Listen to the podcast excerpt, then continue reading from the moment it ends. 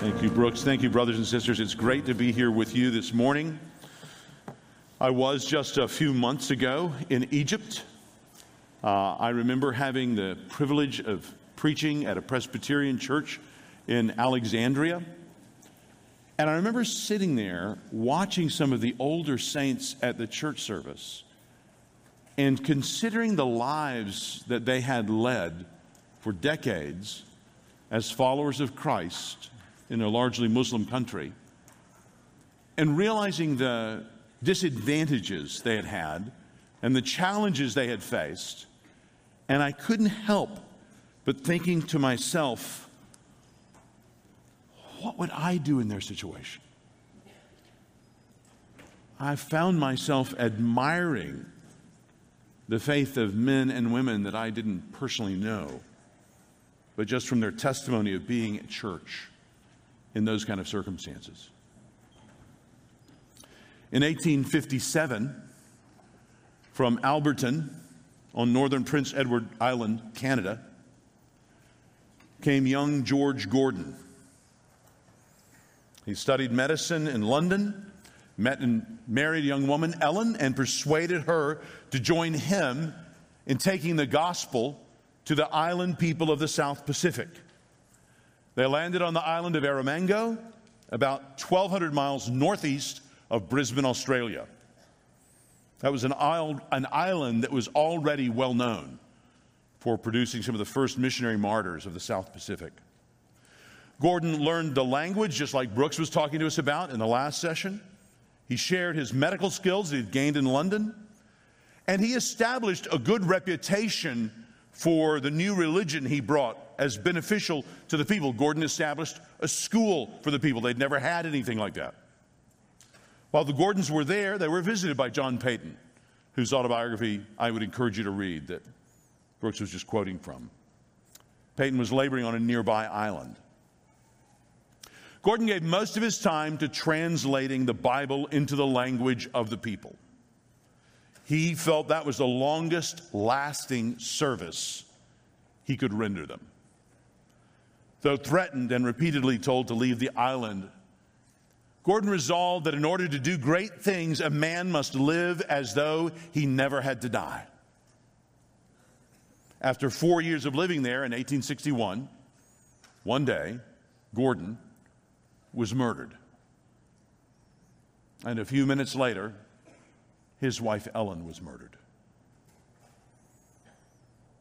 When the news of the martyrdom reached the aged and sightless mother of George back on Prince Edward Island, Canada, she cried out, My son, my son and she wept. His brother James, a student for the ministry, was plowing when he heard the news. And he immediately sent in an application to the mission board. He asked that he might be sent to take his brother's place on Erromango and preach the message of forgiveness and love to his brother's murderers. Where do you get the kind of confidence and courage you need for long term work? Only by understanding more about God and His purposes and His plans. If you open your Bible to the book of Ephesians, I think that's why Paul wrote this letter. I think that's why he wrote as deeply as he did in chapter 1 about the purposes of God. I think that's why he presents the power of the gospel so radically in chapter 2. It's because these young Christians in Ephesus will have heard that Paul had been imprisoned, he'd been arrested, prevented from continuing his work. And Paul knew that this apparent misfortune and this powerful opposition that was now showing itself could scare these young believers and could discourage them. He knew they might want to be maybe more on the right side of history. And so, if the powers that be are going to come down on this Christian gospel like this, then maybe I better think a little bit more carefully about this meeting I've been going to, about these things I've been saying. Paul wanted to prepare them by teaching them more of God and of His plans and of His purposes, so that they would not, if you look there in chapter 3, verse 13, he says so clearly, so that they would not lose heart. That's his motivation for this. So remember, Paul is writing under this, at least under this kind of house arrest that we see him under at the end of the book of Acts. Perhaps given his reference to chains later in the letter, it had worsened by the point he writes this into a more strict and sinister imprisonment. We think he's writing around 62 AD. So Paul here has been teaching them this great truth. Let me, let me open up to chapter 3. Let's begin reading at verse 1 of chapter 3. For this reason, I, Paul, a prisoner of Christ Jesus, on behalf of you Gentiles, assuming that you have heard of the stewardship of God's grace that was given to me for you, how the mystery was made known to me by revelation, as I have written briefly. When you read this, you can perceive my insight into the mystery of Christ, which was not made known to the sons of men in other generations, as it has now been revealed to his holy apostles and prophets by the Spirit. This mystery is that the Gentiles are fellow heirs members of the, the same body. He just said that up in 215. And partakers of the promise in Christ Jesus through the gospel. Of this gospel, I was made a minister according to the gift of God's grace, which was given me by the working of his power. To me, though I am the very least of all the saints, this grace was given me to preach to the Gentiles the unsearchable riches of Christ and to bring to light for everyone what is the plan of the mystery hidden for ages in God who created all things, so that through the church, the manifold wisdom of God might now be made known to the rulers and authorities in the heavenly places. This was according to the eternal purpose that he has realized in Christ Jesus our Lord, in whom we have boldness and access with confidence through our faith in him. So I ask you not to lose heart over what I am suffering for you, which is your glory. You see, this last verse in the bit I read there, verse 13, really tells us why Paul is saying what he's saying there. So I ask you not to lose heart over what I am suffering for you, which is your glory. He knows that their faith could be discouraged. They could be one of those many starters and few finishers. They could fail. They could faint along the way, not keep going as a Christian. Put up on their Instagram accounts pictures of their now disowning of Christ when once they claimed to own him. So, Paul wants them to put his tribulation in perspective and not be discouraged by the stories of the trials or the account or imaginations of them, or even be ashamed by it, but instead to see the trial that Paul is undergoing for them as a badge of honor. He wants them to see it positively, in the same way that they had come to see the cross as the measure of God's love for them. And it's to that end that he reminds them of these great truths that we see here in our passage, particularly here in verses 7 to 13 in this long paragraph. Four observations to encourage you not to lose heart, to be able to undertake the long work. Number one, jail can stop Paul, but not his message. Jail can stop Paul, but not his message. Look at verse 7. Of this gospel I was made a minister according to the gift of God's grace, which was given me by the working of his power. To me, though I'm the very least of all the saints, this grace was given to preach to the Gentiles the unsearchable riches of Christ. Paul may have been hindered by jail, but his message continued. What Paul presents to them here is his own preaching of the unsearchable riches of Christ to the Gentiles. That's God's grace given to Paul in verse 7, which meant grace to the nations in verse 8. So, grace to the nation and uh, grace to Paul in verse 7 meant grace to the nations in verse 8. As Paul had said in the, the first verse, he is the prisoner of Christ Jesus on behalf of you Gentiles. And that was fleshed out particularly in the fact that Paul was called to be a servant, a steward of this great message. God called Paul especially to serve the Gentiles. How? By preaching the gospel to them. God had prepared Paul. Paul had been studying to be a missionary without realizing that Paul had been studying to be a missionary.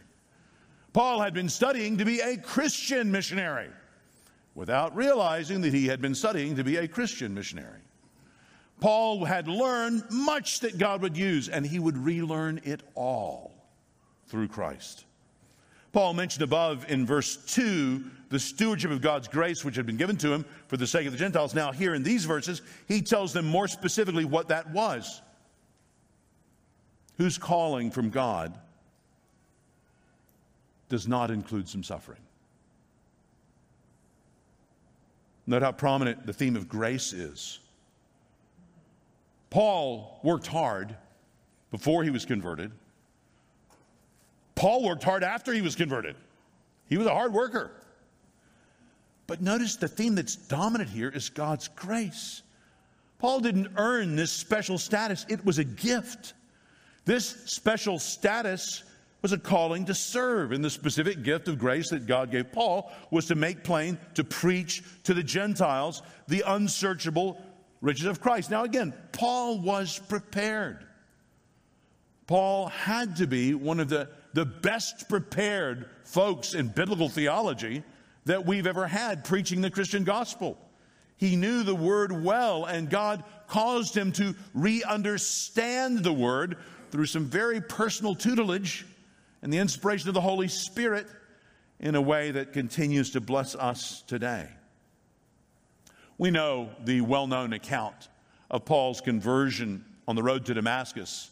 In Acts chapter 9, Paul was going to bind the Christians and bring them back to Jerusalem, but instead, God captured Paul and bound him and brought him to his purposes. God commissioned Paul to preach the gospel to the Gentiles, even to the point that this one time persecutor of the believers in Christ would be willing to become the persecuted to get the gospel to the nations. That's the grace that Paul is talking about here.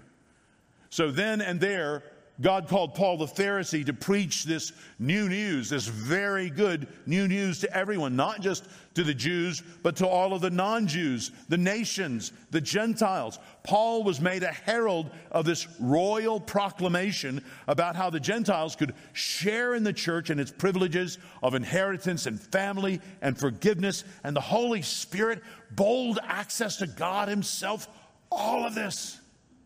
Paul was commissioned to tell. God called Paul to proclaim this to the nations. That's why so many of us are sitting here, because God called Paul to do that. And that's why it matters that the nations come in. If the Lord tarries, there are yet more generations to be gathered in. How many times do you hear the Great Commission presented only two dimensionally? All peoples everywhere. That's good. That's not bad. By itself, that's not nearly enough. It's always to the very end of the age. There's this third dimension of depth and endurance over time. That's why Jesus set up the church. More on that later. God called Paul to do this. You remember the way the Old Testament rings with promises that God was going to do this. The, the very call that God gives to Abraham in Genesis 12 In you all families of earth shall be blessed. Or Isaiah's prophecy about how all the nations would flow to the mountain of the house of the Lord, or about the day coming when Egypt would be called my people, and Assyria the work of my hands. Or Daniel's vision in which the Ancient of Days would be served by all people, nations, and languages. Getting a hold of Paul was God's way of making the unsearchable riches, the inexhaustible riches of his grace in Christ known to the nations. It's how all these prophecies would be fulfilled.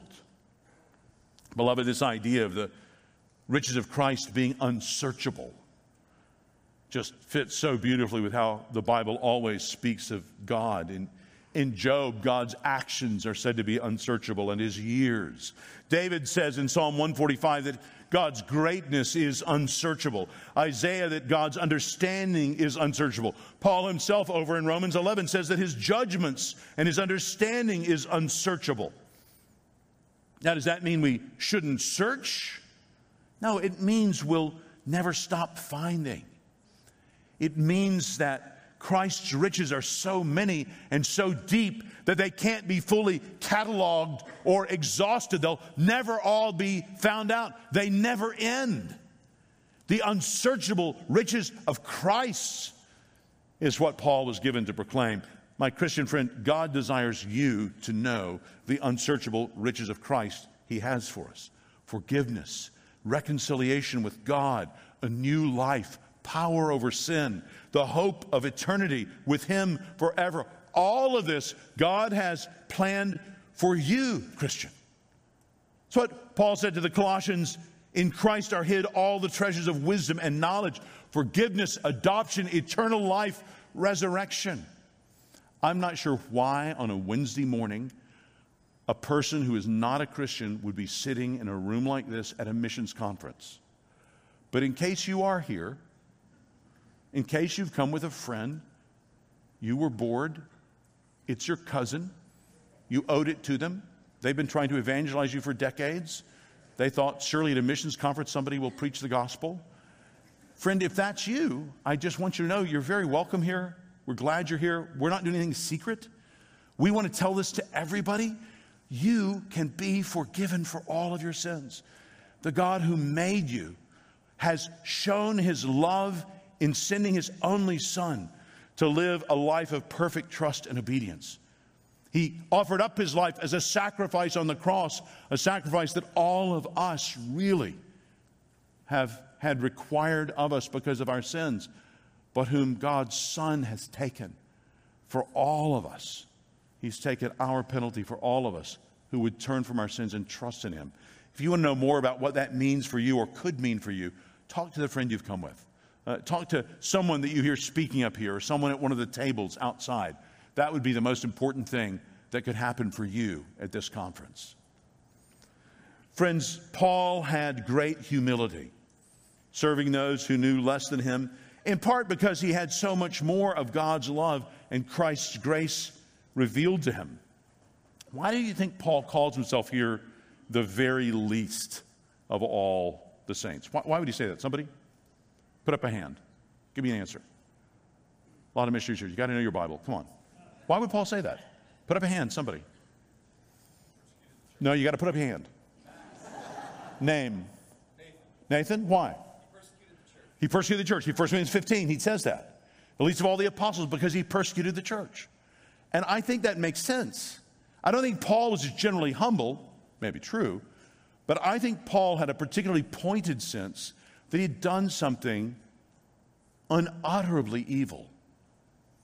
And I think it hung on him.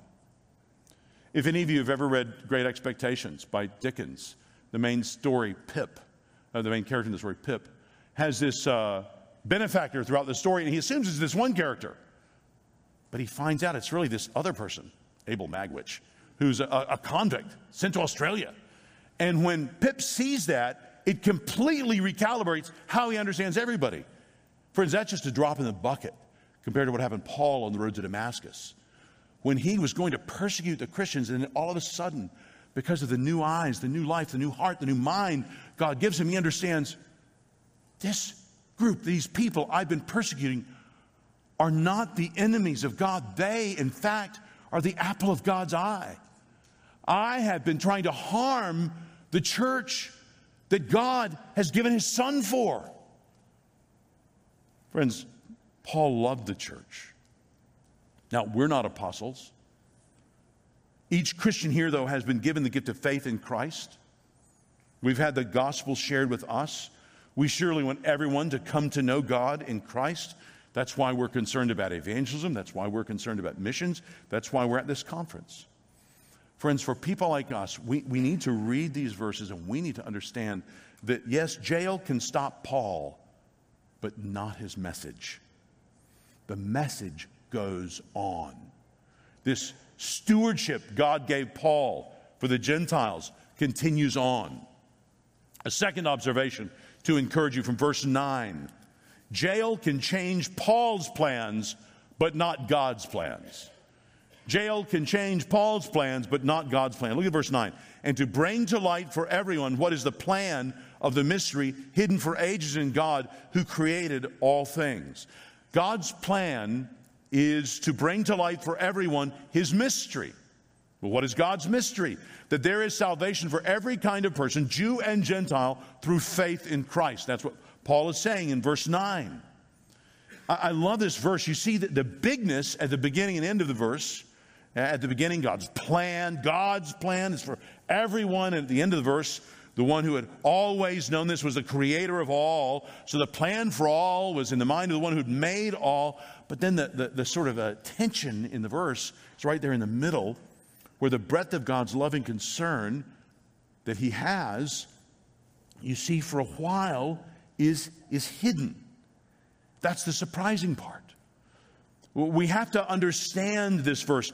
We have to understand the breadth of his concern in our churches. That's why we want to give attention. That's why we want to pray. That's why we want to make the efforts we do and give the money we do to making sure people around the world hear the gospel. That's why in our congregation, a couple of nights ago, we interviewed a pastor from, from Beirut in Lebanon. Uh, we heard something about what we did last week with representatives of other churches to try to cooperate together to get the gospel out. That's why the work of Nine Marks is such a, a joy for me as we get to talk to friends in India and China and Peru and Singapore and Kenya and so many other places around the world about establishing healthy churches. Uh, interns from our own church's internship program are just from uh, last month are now headed back to Canada and the United Kingdom and China and elsewhere. Pray that God change our State Department's mind so that we can have an intern from Belgium coming in August we really want Benjamin, and the State Department won't give him to us right now. So, would you just join me in praying that we will be able to get Benjamin in August? Thank you. Back to the sermon.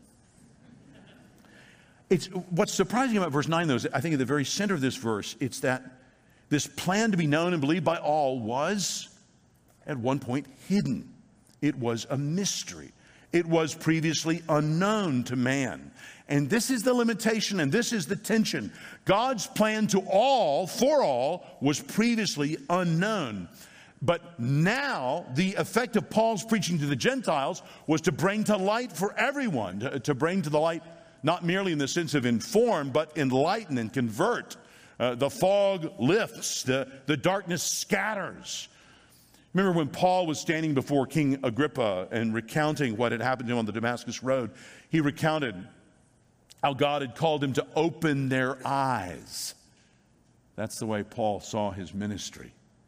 He would write to the Thessalonian Christians, You are not in darkness, brothers. So, this is to bring to light for everyone, in, in this sense, to make all see, to make it plain to people from all over the world, for them to, to see, to become enlightened about the economy, the, the dispensation, the administration of God's mercy for them through Christ. This was God's plan to make known his plan of the mystery hidden for ages. So Paul's chains could well change Paul's plans. Plans to go to Spain, or maybe return to Ephesus. His plans to go to Corinth. But Roman chains could not change God's plans. You see, if George Gordon is killed, maybe God will have a James Gordon behind him. Your trials and mine may sometimes direct our steps to the urgent care when we weren't planning on spending the afternoon that way, or send us to a different apartment, or end a relationship. But, friends, they will never derail God's plans. These Ephesian Christians needed to hear and understand this so that their faith would not quake and quail and fail under the fear of Paul's imprisonment and what it meant and what it might mean for them. They needed to know that jail could change Paul's plans, but not God's. That should encourage them. And they should be encouraged by a third observation. Number three, jail can thwart Paul's purposes, but not God's. Again, look at verse 10. So that the, through the church, the manifold wisdom of God might now be made known to the rulers and authorities in the heavenly places. So here we see that God's purpose is to display his manifold wisdom through the church. So, this gospel preaching of verses 7 to 9 results in what? The church of Jewish and Gentile believers. As he said in 215, one new man in place of the two. And this displays to the spiritual rulers the manifold wisdom of God. Paul's purpose, in that sense, insofar as it was God's purpose, couldn't be thwarted. If Paul had other smaller purposes, they could be thwarted. But God's larger purpose would not be thwarted. God's intention in the gospel was to display his wisdom to the heavenly realms. Some wisdom is about smaller and more immediate matters. So, for example, if, if you lack wisdom about some situation in your workplace or at school or in your family, uh, we read in James 1 5, if any of you lacks wisdom, let him ask God who gives generously to all without reproach, and it will be given him. But the wisdom God referred to here is something much more than that. Paul called it the manifold wisdom of God. Manifold meaning literally multicolored just wisdom in all kinds of ways. Wisdom about how that happened or about how that didn't happen. Wisdom about the timing of something or all the echoes you see now in Genesis and Deuteronomy. Wisdom about the way that this would bring obvious glory to God, or wisdom about how, in reflecting on it later, this thing that so upset you was actually for your good. Wisdom in so many ways, so many levels that you and I can only be staggered as we grow in our appreciation of it. It is manifold. Brothers and sisters, I don't know of any place in the Bible that gets closer to giving God a mission statement, or God rather, giving his mission statement for history, indicating what he's about, answering the question, why? God's reason or intention for doing what he's doing in the church is here stated simply and directly, but don't let that simplicity or directness mask the grandeur of the vision he gives here. This is the reason why God has done what he's done in the church. He says here in verse 11 that this has been his eternal purpose. This is the reason why he's done what he's done in Christ. This seems to be the reason why God has done what he's done in creating the world to display his manifold wisdom to the rulers and authorities in the heavenly places, the, the principalities and powers, angelic and demonic the, the hosts of heaven and hell. Paul has already referred to the evil spiritual powers you see up in 2 2, the prince of the power of the air. He mentions again over in chapter 6, verses 10, 11, and 12, and language like this passage. He's already mentioned really back in chapter 1 and verse 20 and 21. Even God's spiritual opponents cannot help but marvel at the wisdom he has exhibited in saving his people by sending his son. But this would include those allied to him as well, the angels. Even angels could be staggered and amazed by what God has done in the church. All creation will be astounded at the wisdom of God. That's why Calvin called this the, the theater of God's glory. In his commentary on 1 Corinthians 1, he said, This world is like a theater in which the Lord presents to us a clear manifestation of his glory.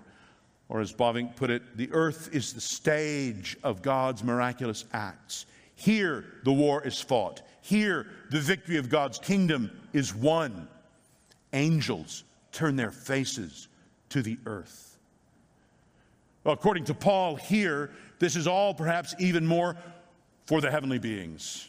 fallen and unfallen, even more for them than it is for us. All of history is a pageant, a parade, a, a, beautifully choreographed dance which cannot be understood finally by us, at least not finally and not while we're in it, apart from God's revelation to us. You understand what Paul is saying here? He seems to be saying that God's eternal purpose has been to display his wisdom to the heavenly beings by creating the church of Jews and Gentiles through Christ. So making his followers one, as Christ prayed in John 17 21, making them one. In no small part, God's wisdom is shown through the church being given this unity, which reflects God's own unity. So, God's glory is the point, the heavenly beings are the audience, the cross is the means, and the church is the display. Therefore, the church is at the center of God's concern with his own name. If you want to argue with me about something at a break, that's the sentence you want to go for. All right? God's church is at the center of God's concern with his own name. You could summarize it like this The cross was to create the church. The church displays the spectacular wisdom of God. Reconciliation with God becomes visible through reconciliation with man. Our new life in Christ is to bring us into the new society of the church. So, hatred and division are what the spiritual authorities in rebellion against God had sown and had worked for, but now in the gospel and in the church, it births. They see God's eternal purposes for peace and love accomplished.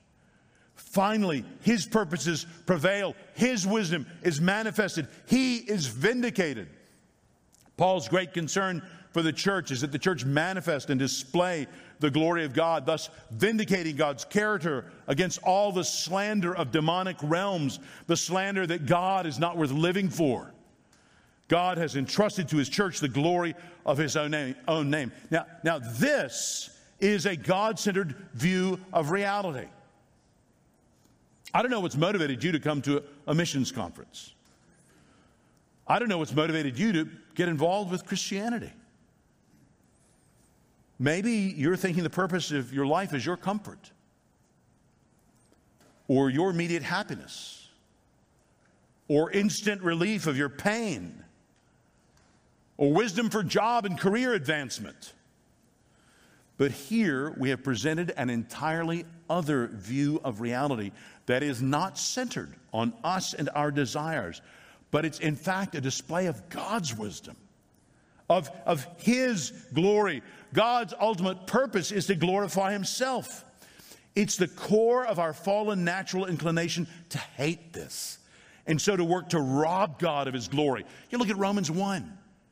According to Romans 1, we want to have the glory ourselves and distribute it to God's creatures, maybe. But through Christ, through this creation of the one new man in his body, God works to glorify himself despite us, despite our rebellion, even to glorify himself by redeeming us out of our rebellion. I think that the more we grow in grace and spiritual maturity, the more we hunger to see God glorified. We rejoice in the gifts that we have not so much because of what they are, but because God has given them to us. And He's given them to us to use for His glory.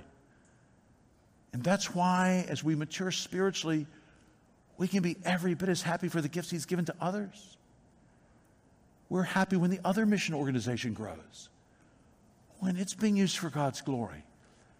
Our prayers for revival or to convert the nations were, were never meant to be prayers for Send or ABWE or the IMB or Frontiers. They're, they're prayers for Christ, for God to be glorified. The, the means He would use are the, the least of our concerns. We want Him to be glorified. Christians, when you hear this, you begin to see this in the Scripture, and then you're called to trust God. When you look around at a church, though any individual church will have its faults and foibles, I can promise you as a pastor of one. When you look around at a church, you are seeing God's masterpiece. The thing which He has been about as the supreme demonstration of His skill, His wisdom, His character, His glory. And this is His eternal purpose, we read here. This is what He has accomplished in Christ Jesus our Lord. Amazing language, language that is much more full than anything we can fully plumb. Language that begs for you to spend time meditating on the glory of God, His justice and His mercy, His love and His wrath, His severity and His generosity. Friend, do you keep waiting for that sort of downhill slope time in your Christian life? Do you feel you've had a rough COVID period or a hard time with some grief the Lord has called you to go through, or some disappointments, or it's been a hard few years. I think God gives us the richness of the revelation of His mind and heart that we have here in order to help us to continue on, even if we never come to those downhill slope times in this life. Paul knew that the Ephesians needed to know this and understand this. Jail could thwart Paul's purposes, human purposes, smaller purposes, but not God's. Not ever. We need this kind of confidence if we would continue to follow the Lord today. We need to move on from this great distance brought into our minds by the telescope of this text as we've faintly scan the furthest reaches of God's purposes, as we've considered what it was that Paul preached to the Gentiles, to consider now one more observation from the last few verses in our passage. The observation is this number four, jail can separate them from Paul, but not from God. Jail can separate them from Paul, but not from God. Look at verse 11.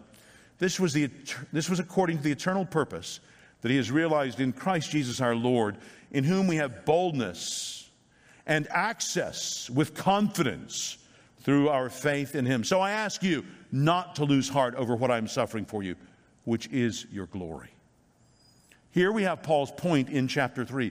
God commissioned Paul to bring people to himself through spreading the news about Jesus Christ. In verse 11, we see that God's eternal purpose is realized in Christ. All of God's marvelous wisdom is centered on the person and work of Christ Jesus our Lord. He is the one all our confidence is in.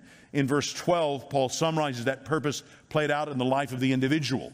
Through the message that Paul preached, God would bring us to himself through faith in Christ. Now, that last phrase, through our faith in him. And by this faith, we are in Christ. And being in him, we have his boldness we have His trust to have free access to God, to come near to God with confidence. Christ has died for us, and so we believe in Him. We are united to Him by faith, and so we draw near to God through Him. Friend, can you imagine coming to God with such confidence of His goodness towards you?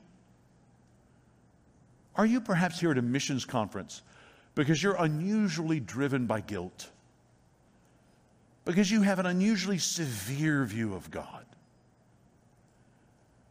I remember being struck by John Newton's account of his own life and pilgrimage. A hardened man in the hardest trade there must have ever been, trading in human flesh, on a slaving vessel. And he opened his Bible. And in his God's providence, he drew his eyes to Luke 11 13. If you then, who are evil, know how to give good gifts to your children, how much more will the Heavenly Father give the Holy Spirit to those who ask Him? And Newton recounts that he was struck by God's goodness and he was undone. He had never suspected that God was so good. Through Christ, we can approach God with confidence. You know what I mean?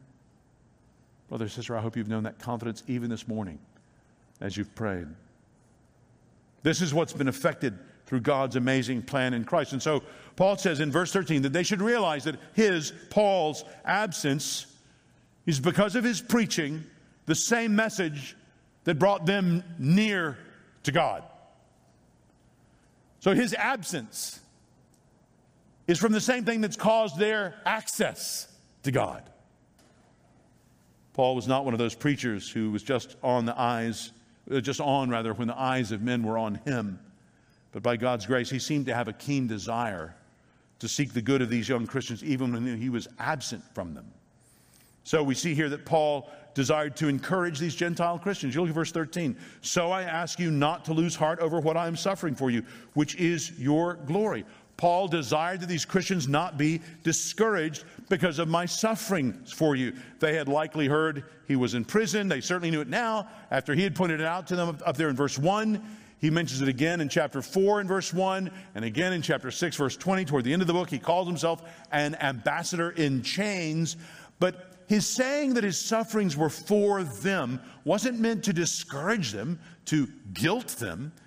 Rather, it was intended to help them understand that they are a part of the mysterious wisdom of God in bringing the message of redemption to the Gentiles, and so are things which these young Christians should actually glory in as treasures and honors given them by God.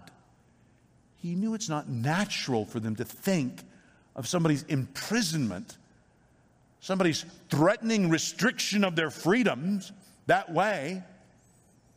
But Paul was saying, listen, as important as my freedom and rights as a Roman citizen may be, there are things so much more important than our rights as citizens. Friends, rights as citizens are not important enough for you to divide a church over. Stand down. Get back in line with the gospel. Paul is in prison and he's not complaining about his rights being violated. Could his rights have been violated? Yes. Could Paul have had other legal redresses? Possibly. Were churches around him not being as helpful as they could be? I don't know, maybe. But, but the chains of Paul and other preachers of the gospel would only be dim echoes of the nails of the cross and the bonds of death, which held the Lord Jesus only temporarily. All this suffering was the price which God would willingly pay. So dear were these people to him. So the Ephesian Christians and others who benefited from Paul's ministry weren't to be worried. Paul's imprisonment as a part of God's plan to get the gospel to the Gentiles was part of God's plan. It didn't mean that the local officials or, or even the Roman emperor were about to defeat God's purposes. That would not be happening. They did not need to be worried about that. I love the fact that the book of Revelation is written when an old man is exiled to a desert island by the mightiest empire on earth. And what does he do? God gives him this revelation of God's supremacy over all powers. Brothers and sisters, as you come to understand the gospel and what God is doing, more and more, the threats in the world look so different. Some religions would tell Paul that he just needed to have a little more faith to confess this restriction to be gone. These chains were not real. If he would just strengthen his faith, he wouldn't have to worry about such petty sufferings. Teach them to deny their reality. But, friends, Bible Christianity isn't like that. The Bible teaches us that suffering, like Paul being chained, is very, very real. But that suffering in this world is temporary, and that no such temporary suffering can change God's righteous character or thwart his sovereign purposes. You see that little so in verse 13? Look down at verse 13. See that little so? So? Why is it there? Well, it's to point back to God's great plan behind and beneath all the adversities, these great matters that Paul has just been talking about, that we've been considering. Paul has shared all this with them so that they would not be finally discouraged by his own suffering, or by near implication, by their own suffering, should it come to that. God was accomplishing his purposes. No cha- chains could bind him, no bars prevent him.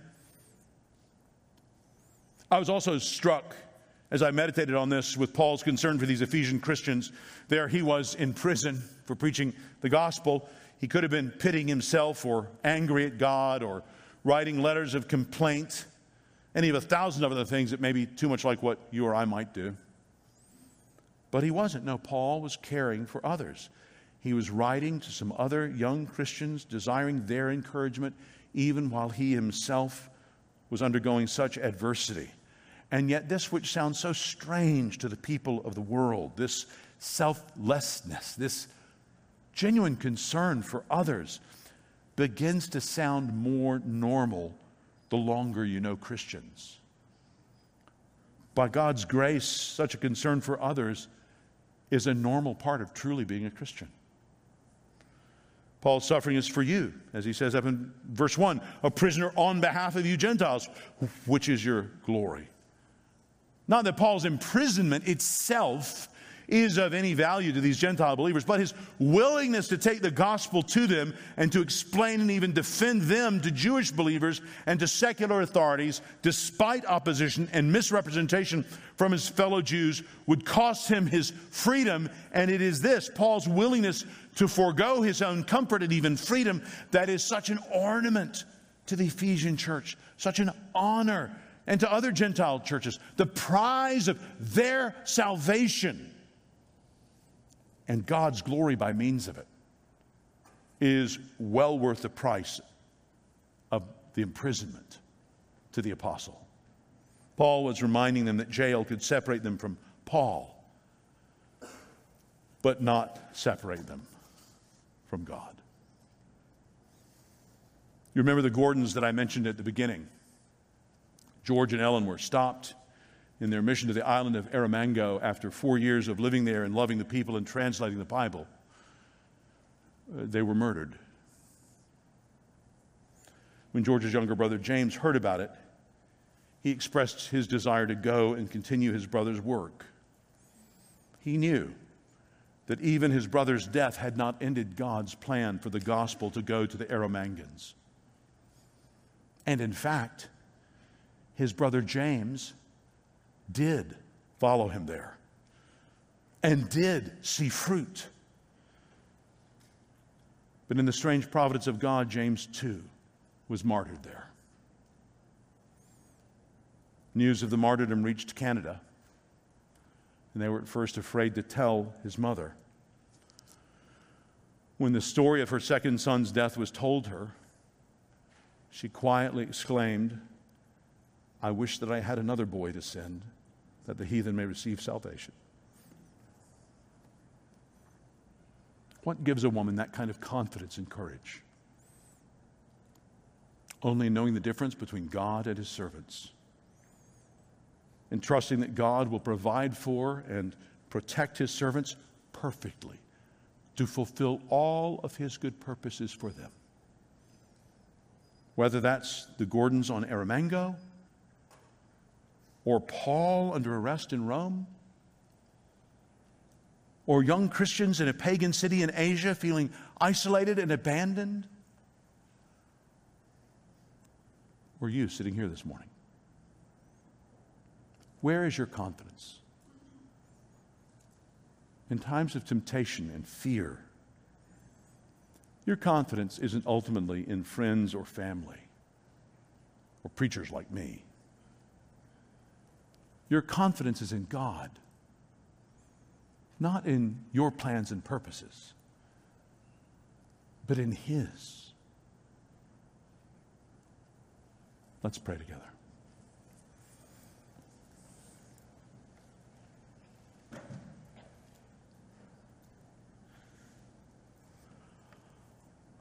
Lord God, you know how our minds too easily rebel against your truth. Make your truth sweet to us. Pour out your Holy Spirit. By his powerful operations, teach us from your word. Instruct us. Use us to bring you glory as people around us and the powers of the heavenly realms see your manifold wisdom through your church. We ask in Jesus' name. Amen.